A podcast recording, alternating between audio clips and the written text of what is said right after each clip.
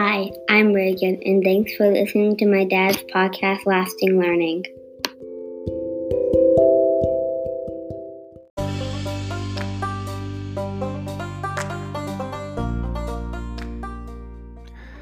Hi, this is Dave Schmittou, the host of the Lasting Learning Podcast.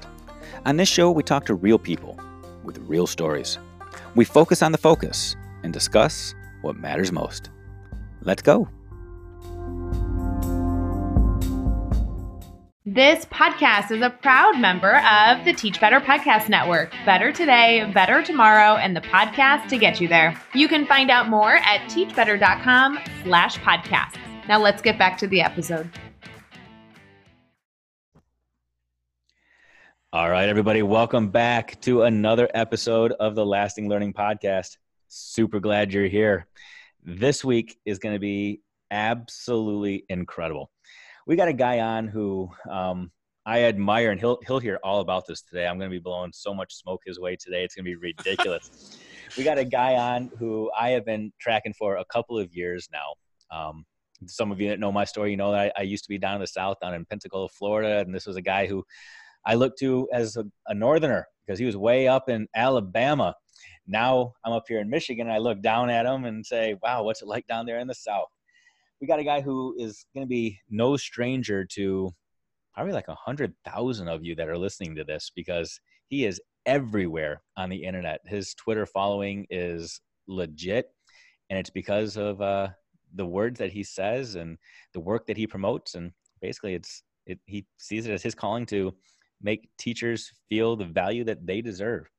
Today we've got dr danny steele here joining us. Danny thank you so much for being on the, the podcast thanks dave. It's an honor to be with you. Absolutely. Yeah you know that there I, I talk about how everybody out there knows you. They know your words they know your tweets they know the Steele Thoughts all that stuff but maybe they don't. I don't know. Do you mind just taking a few minutes and just introducing yourself to those couple of people that might not know you? Sure. There's um, in undergrad in philosophy class, we had to write a paper called "There Was More to Me Than Meets the Eye," and uh, certainly I would want people to know there's more to me than a tweet. Um, I, uh, I, I initially was born up north in Philadelphia, but lived in the South most of my life. Uh, been in Birmingham here my entire professional career. Um, started teaching here in 1993. Uh, taught in Birmingham City, taught and coached for four years, and then I taught in a very affluent um, suburban school.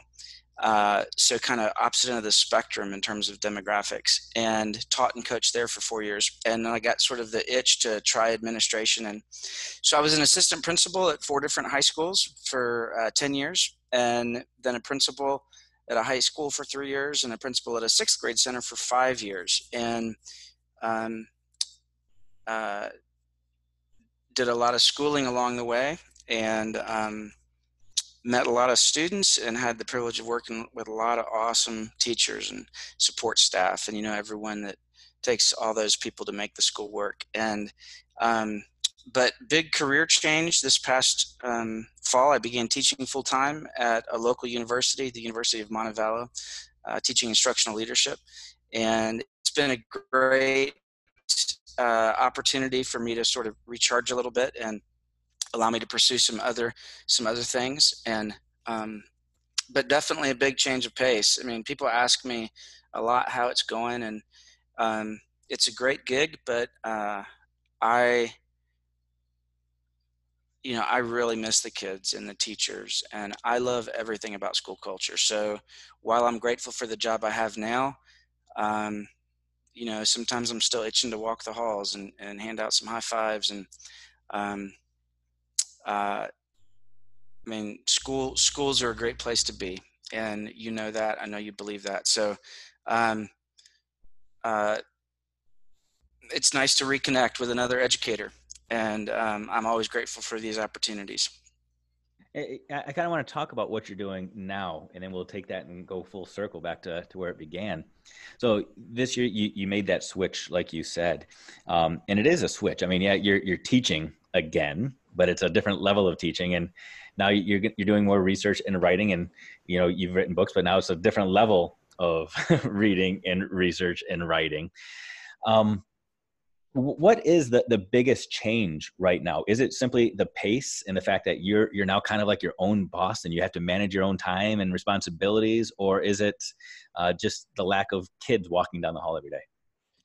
It's both. Uh, there's there's been two big learning curves and two big adjustment curves for me the, the learning curves um, the courses I'm teaching I've never taught before. So imagine you're 22 years old and your first time teaching, and so you're reading the textbooks just along with the students. So I've got that learning curve of, of learning the content that I'm teaching um, to these graduate students.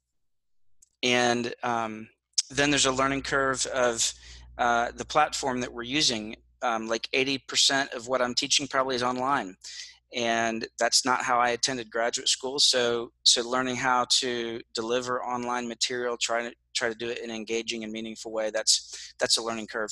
And then the two adjustment curves, um, not being around kids and and teachers, that's a huge adjustment.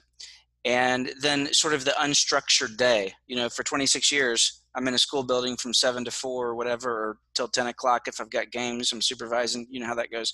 So um, so not having uh, not having the constant structure and routine, not having the same place I'm going every day, um, that's a big adjustment. So um, you know, it gives me a lot of flexibility and freedom, but it is it is very very different not having the structure and the routine that you have when you've been in a school for 26 years. And it's it, it's fascinating. You know, you're in your 27th year, and to make that change right now for some people, they might be looking at that saying, why now? You know, you've got three kids. How, how many of them live at home with you right now? I've, my two boys are uh, at the University of Alabama, a junior and a freshman, and my daughter is in the ninth grade. Okay. school. So I've got one, and we just got a new puppy about a uh, beginning of the, of the year, beginning of January. So we're still in that high maintenance puppy stage. So um, that counts for a couple kids right now. right there, you go. Yeah, uh, I, I know you're also uh, professional friends with with Todd Whitaker. I'm guessing personal friends as well, uh, and that's a name that a lot of people uh, probably know as well. Uh, another university professor that goes out there and does great work like like you are. Does did his work inform or motivate, inspire you to to kind of make this shift and realize it's something you could do? Well, he was he was obviously huge for me. He um, I remember back early in my administrative career, he was kind of a role model for me. Um, you know, his book, What Great Teachers Do Differently, and then as a, as a young administrator, his book, What Great Principals Do Differently, had a huge impact on me. And I got to hear him speak a few times, and I just really looked looked at him as a role model. I felt like he was, you know, he just scratched me where I itched. And um, I I was at an ASCD conference in Atlanta uh, about four years ago, and he so at this time i still didn't know him. Uh, he certainly didn't know me. I mean we had never really met. And he happened to, to mention at the conference when he was talking you know he was doing a talk on school culture or something. He said no by the way twitter's the best professional development out there for educators now you know free 24-7 pd and that really really caught me off guard. And but i'm like hey if todd whitaker says it it's got to be true. So driving home from atlanta um, and you know march of 2016 i got to started a twitter account and i was i resolved that i'm going to get all our teachers on twitter because i'm like okay todd said it we're going to do it. And so that sort of uh, started a new sort of chapter in my career where i began to um, sort of broaden my horizons a little bit and like i thought i was a good principal uh, until i got on twitter and saw what principals in wisconsin and Minnesota and you know New York, California, Missouri were doing, and it absolutely seeing the great work that's out there and the energy and the inspiration. It just absolutely inspired me to to elevate my game, and um, so I began connecting a lot and sort of found my voice um, with uh, with the content that I was I was putting out there, and um, and that's how I sort of connected with Todd initially. Um, you know, I asked him for advice. I said I would like to do some speaking and try to do some writing, and so I I sort of reached out to him uh, early on, and he said, "Well, you just got to try to apply to speak at those big conferences, and people are never going to um, hear you speak, or they're never going to ask you to speak if they don't hear you. So you just got to put yourself out there." So uh, you know, one thing led to another, and we ended up collaborating. When when he first talked to me about the possibility of collaborating on a book project, you know, I started. This is my like my hero, right? Um, he's up on a pedestal for me. So he mentions this to me, and I'm like, you know, I start looking for cameras on the wall, like I'm on candid camera or something, being punked. like Todd wants to work with me. Like, dude, you know who I am? And um, so, uh, so anyway, I I could I'm I'm still sometimes pinching myself about the fact that I got to collaborate with him. So um, I was real real excited. And over the last few years, n- not only has he um, sort of become a friend, but he's been a really good mentor in terms of um, you know doing what we do and trying to write and and trying to speak some. And and uh, he certainly encouraged me to to pursue higher ed. It's you know one of the the really cool things about teaching in higher ed is it just gives you a lot of flexibility. Um, in terms of being able to to do some other things speak and write you know superintendents like for principals to be in their building uh, as they should. So it's hard to to do some of that stuff when you're you know being a principal. So so it's given me some flexibility there. So you you mentioned that chronology and the fact that i mean this only this only started four years ago which is absolutely crazy to think about. I can only imagine in your world how that feels too that this this shift in your career career trajectory really happened four years ago but you've been you've been a successful principal a successful leader for a long time i mean the state of Alabama has recognized you as secondary principal of the year. I mean, you've got all these accolades and awards where people look at you and say, and you've got it going on. But then you said you got on Twitter and started to realize that maybe there are other people out there that had things that you didn't have. What what is a good principal? If you're not it, what is? well, you know, you're you're kind. Um, it's easy for us to just work with blinders on, you know, and like to just be focused on our own school or our own district or or what people are doing in our own state but um, they're they're just people around the country that are doing things that had never crossed my mind and um, it it it just kind of opened my eyes to what was possible. And um, I mean, I'm not saying that I was a bad principal, um, but it's it's easy to sort of get in a rut and it's easy to just sort of feel comfortable. And you know as you know when you start to get comfortable you start to get complacent and you kind of lose the edge. And um, so expanding my pln a little bit outside the the borders of our state um, it it, it kind of gave me a little bit of an edge i feel like in terms of um, motivated me to to do more and to try to be more and um, uh, just push the envelope a little bit in terms of leadership. And and, and certainly, I, I know I'm preaching the choir here, but there's just a whole lot of camaraderie.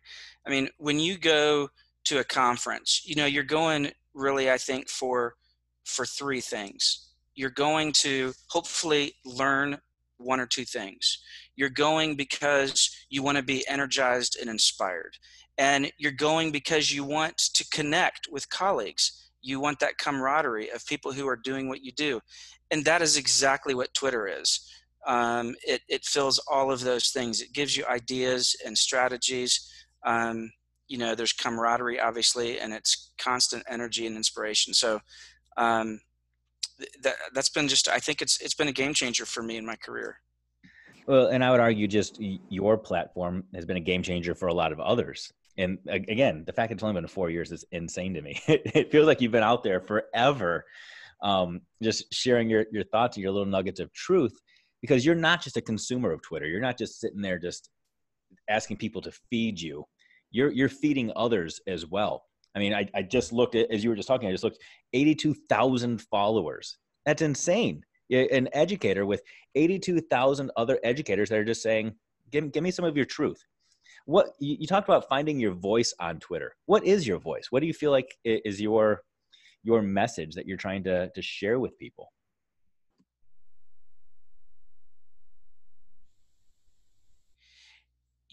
You know, I mentioned this earlier.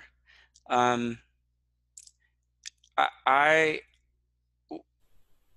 I really really love kids, and I love teachers and custodians and SROs and nurses and librarians and counselors and maintenance techs and you know I love everything about what it takes to make a school run and the people who just do extraordinary work day in day out and there's so many challenges that go along with it but it's so rewarding um, the difference that we make for students.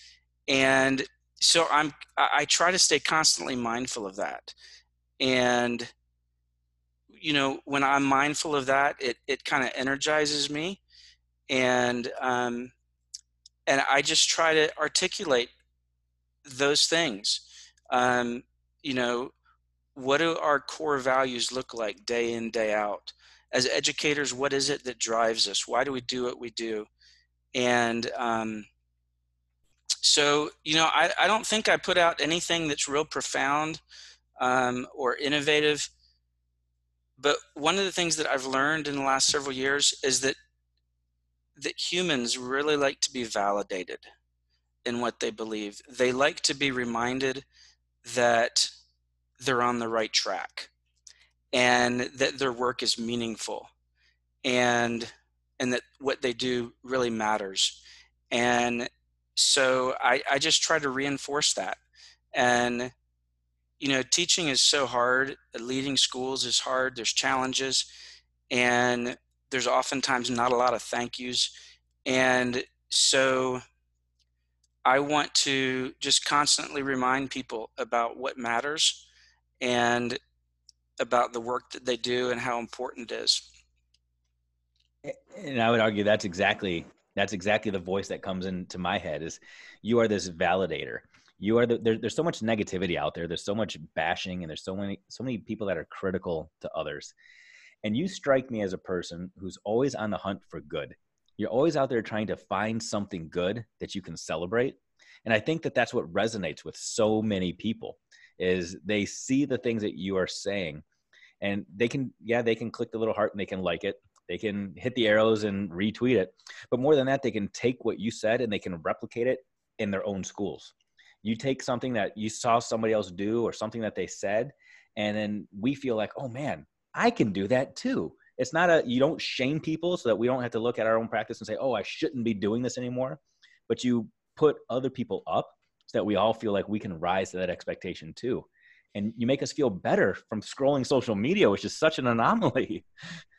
Well, my my boys played basketball and and for many years they were both point guards. And so as I would I was I was coaching them at home, I would talk about always having your head on a swivel. You know, always have your head on a swivel. Be looking around. And I try to do that. Um, you know, as a as an educator, as an administrator, is having my head on a swivel for moments of awesomeness. I mean, there are moments every day in a school that just absolutely fire me up, and and so I try to capture those poignant moments that that maybe reflect the power of connecting with a student or the power of redemption for a student who has been struggling with a bad reputation or the power of a teacher who is bending over backward to to be flexible and uh, be empathetic towards students i mean um, a custodian who is cutting up with kids in the hallway and building relationships uh, when that's not part of her job. Those moments happen every day and in every school in America. And I don't want to let those moments slip by because to me, those are moments of awesomeness. Those are moments that remind us why we do what we do. And they, they energize me. And, and I hope, you know, it's, it's my hope that they energize others as well. I can only imagine being a, a new instructional leader, a, a future principal, a future building leader sitting in one of your classrooms or interacting with you online and feeling that that same level of inspiration. And I'm, I'm imagining right now that it's probably difficult for you to, to teach some of these classes right now. And I, I don't even know what classes you're teaching se, other, other than it's instructional leadership, where so there's probably a lot of policy and finance and uh, exactly yeah. statistics.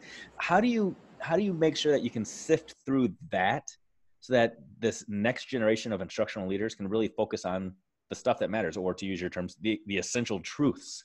Because there's all of that content that that they're going to learn when they jump into the to the game and start playing it. Right. But this is what separates you from a lot of us. And I, I would hope that we have a lot more future instructional leaders like you. um, how how how do you how do you do that? How do you inspire others to go and replicate this? Well, in a in a graduate setting, it's challenging, and to be candid, I'm still trying to figure that out. You know, especially in an online setting.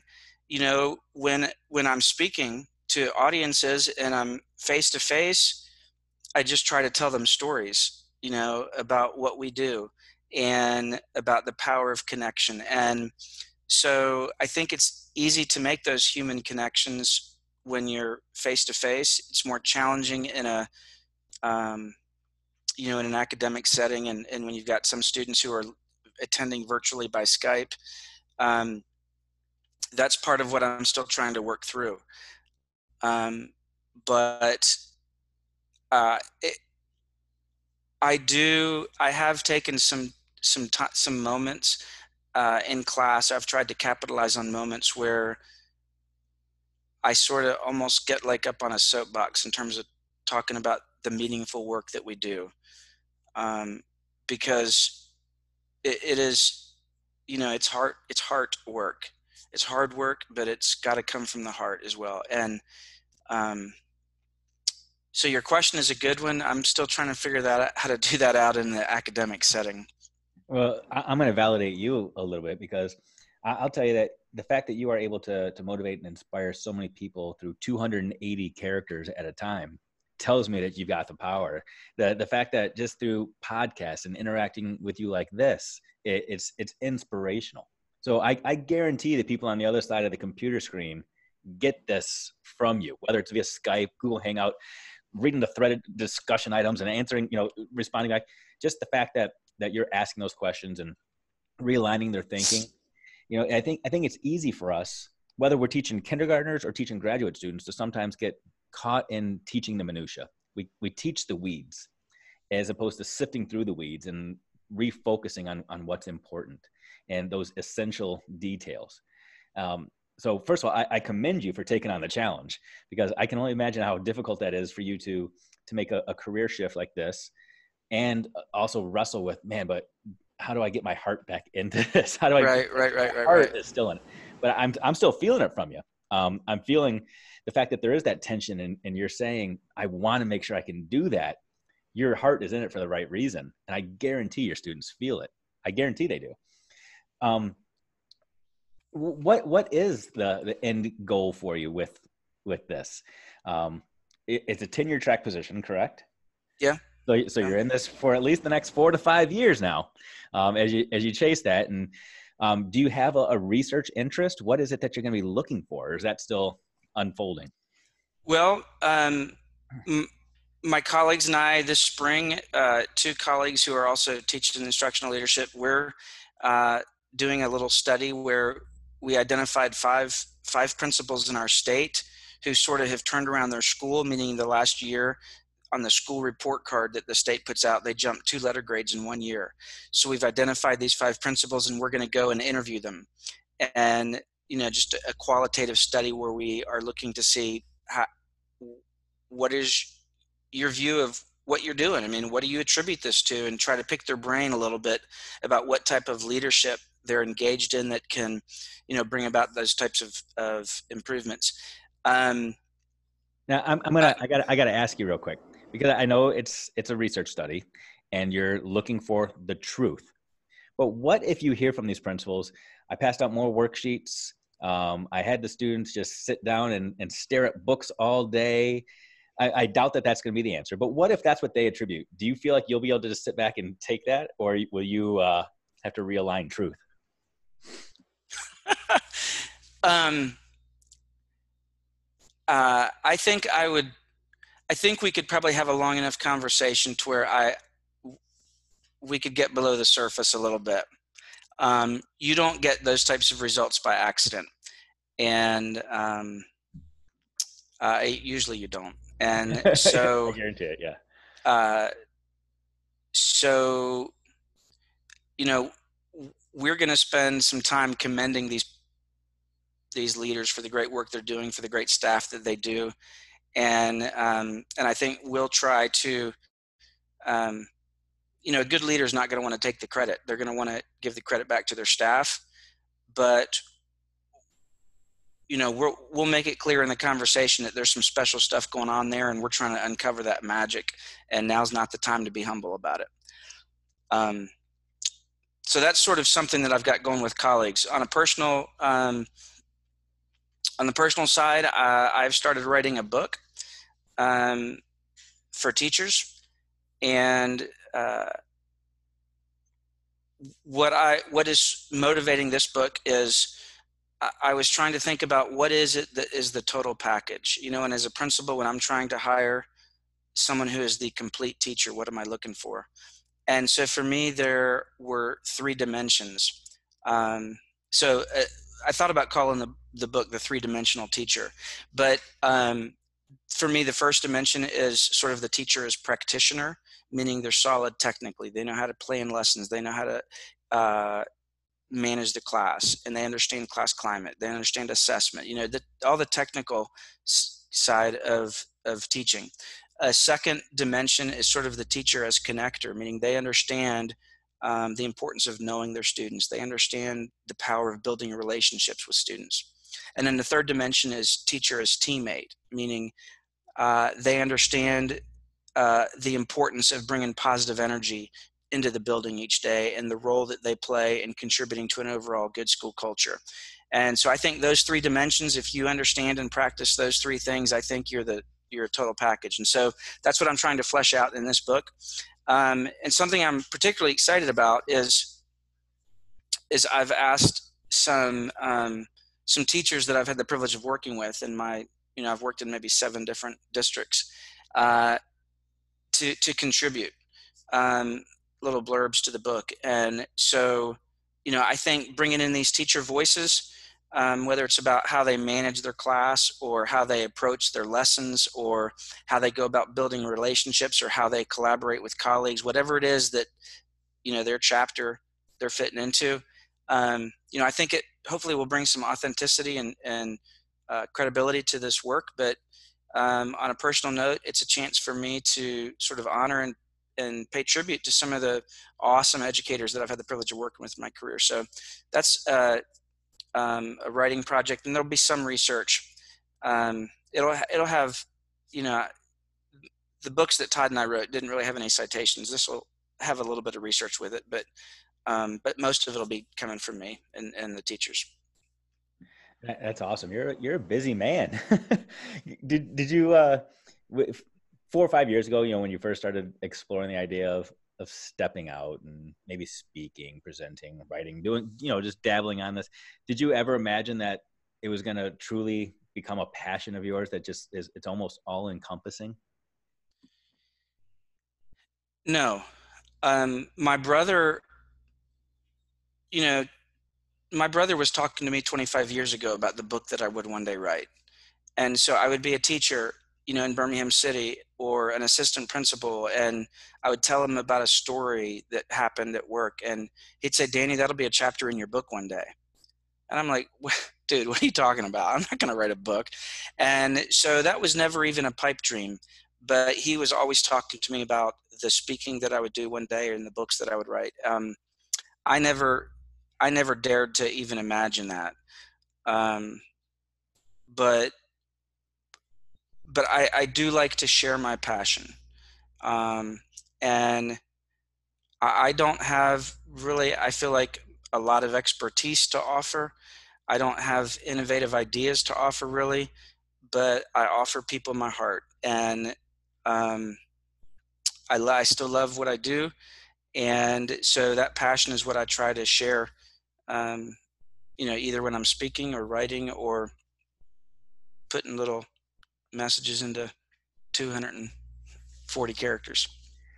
I, I would I would challenge you and say that being somebody that truly does lead with their heart is innovative. That's not that that is a rarity. Um, there are others that, that would say that that makes you vulnerable, that makes you um, prone to uh, attack, if you will, if it's if it's your heart that is always leading, as opposed to just logic and we've got to do what the script says. Um, but I also would argue that, that that is truly what makes you successful, because you get other people to weigh in and to buy in and to support you because they know that you are going to turn around and support them right back and that's what that's what truly makes great teams because the leader says this is this is who I am and this is who I will allow you to be. We don't have to have a facade, we don't have to have a front. We're just good people doing good work for the right reasons. And then you get people charging along with you. So that that is innovative. You might not see it because that's your own well, world, but take it take it take it from me, it's not the norm and I'm, I'm hoping that it becomes more the norm as, as long as if you keep sharing your message yeah that would be one of my goals then is to try to make that a more normal thing it it it, it still surprises me that uh, you know sometimes i'll finish talk i'll finish a talk and people will say um, i can just tell how much you care about what you're doing and I want to say, don't don't you? Doesn't everybody care? And so it's still, it, it's it's kind of tragic, I guess that that that that's an innovative thing because it's my it's my hope. Um, it'll be our dream that that becomes the norm. Uh, you know what? I, I think I think it's gonna be an easier sell than than I'm probably giving it credit credit for, but I think the vast majority of us entered our career because of our hearts. We wanted to go out and change the world. We wanted to inspire that next generation. We truly love kids. But then somewhere along the way, we got lost in those weeds. We were, whether it was evaluations or the scripted curriculums or the whatever the case may be, we got lost in that. And that kind of it, we we it hardened our hearts and we stopped just leading with our hearts because we, our hearts kept getting broken and I, am I'm, I'm saying I, I love the fact that you're bringing that back and saying I don't care where you are in your career, whether you're brand new, whether you are going to be a new instructional leader, whether you've been in the, the career for 27 years. Be free to lead with that heart. It's okay. Put it out there. That's why you got into this job. That should be why you get up and do that job again tomorrow. Don't just leave it back there um, when you first got that certificate. Bring it every single day. Well, and when we do put our heart out, when we do show a little bit of vulnerability, that it makes us more human. And anytime we're more human, we're more relatable. And it's easier for folks to connect with us. It's easier for us to connect with others. Um, so, uh, I, you know, I think that it's not just a, um, I mean, it's an approach to it's approach to what we do that I think makes us more effective. Absolutely. Absolutely. I, I couldn't agree with you more, man. I, and I appreciate that you're bringing that out there. And just as a reminder to people, you're not a kindergarten teacher who's supposed to be all touchy feely and warm and fuzzy. I mean, you are a, a, secondary principal, you are a college professor now, and it's still okay to have a heart. Just a reminder. So, regardless of what your role is right now, it's okay to have a heart and to let people know it. That's amazing. So, Danny, I'm just going to ask you right now. I, I, told you before we started that the way we tend to wrap up our conversations here is I give people the opportunity to drop the mic, if you will. Um, you know, you shared a lot of truth here. You shared a lot of wisdom that's inspirational. It's validating. Um, it, it, just, I feel good after this conversation, which is, it's, it's a good place to be. But I'm going to give you that opportunity now to, to share your your parting words some people are listening to this as they're driving to work and these might be the last words they hear before they walk in the door to, to see a bunch of kids. Some people are listening to this on their way home before they walk in and see their family and their kids. Some are listening to this as they fall asleep at night and you're not putting them to sleep but you're going to have some words resonating in their heads. What, what would you have eh, be your mic drop moment? What do you want your last message to them to be? To to the to people that are listening um, uh, to your show, Dave. Uh, they're you know they're most likely educators or leaders, um, and I want to say thank you. Uh, the work that you all do is very hard, and you know, it's can be emotionally draining. Uh, when you do it well, it's emotionally draining, and it takes a lot out of you. And uh, it's just so important. I there's a sign that's that's been in my office like a, a, sports team will touch a sign when they leave the locker room. I tried to cultivate the tradition of students and sometimes staff touching the sign when they leave my office, and the sign says, I'm the difference. And for me, that's the ultimate message of empowerment. And so, uh, educators, I want you to know um, when you go to work tomorrow, imagine touching that sign that says, I am the difference.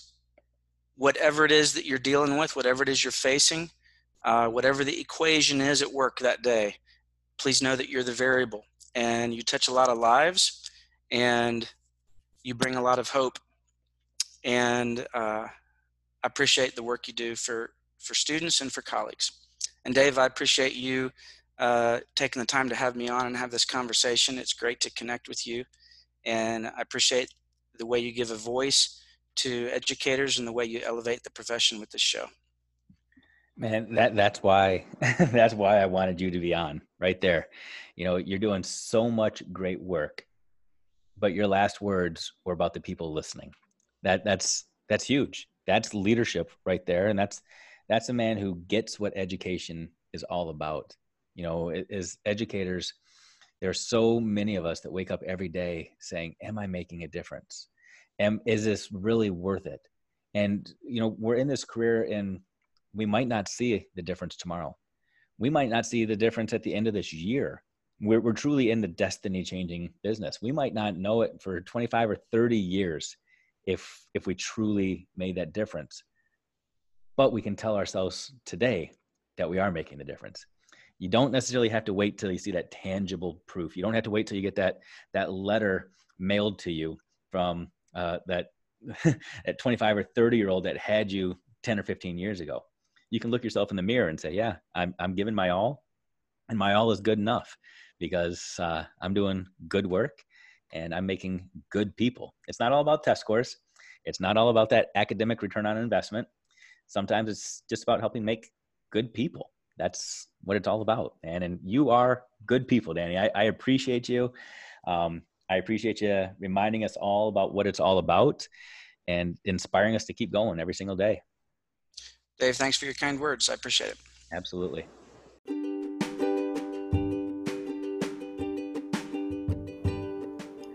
Did you enjoy this episode? I hope so.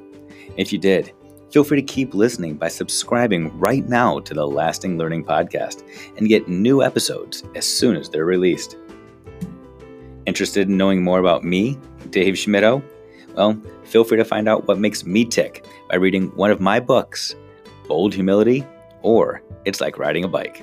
Feel free to check them both out on Amazon, Barnes & Noble, or directly on my website, schmittou.net. That's S C H M I T T O U dot net.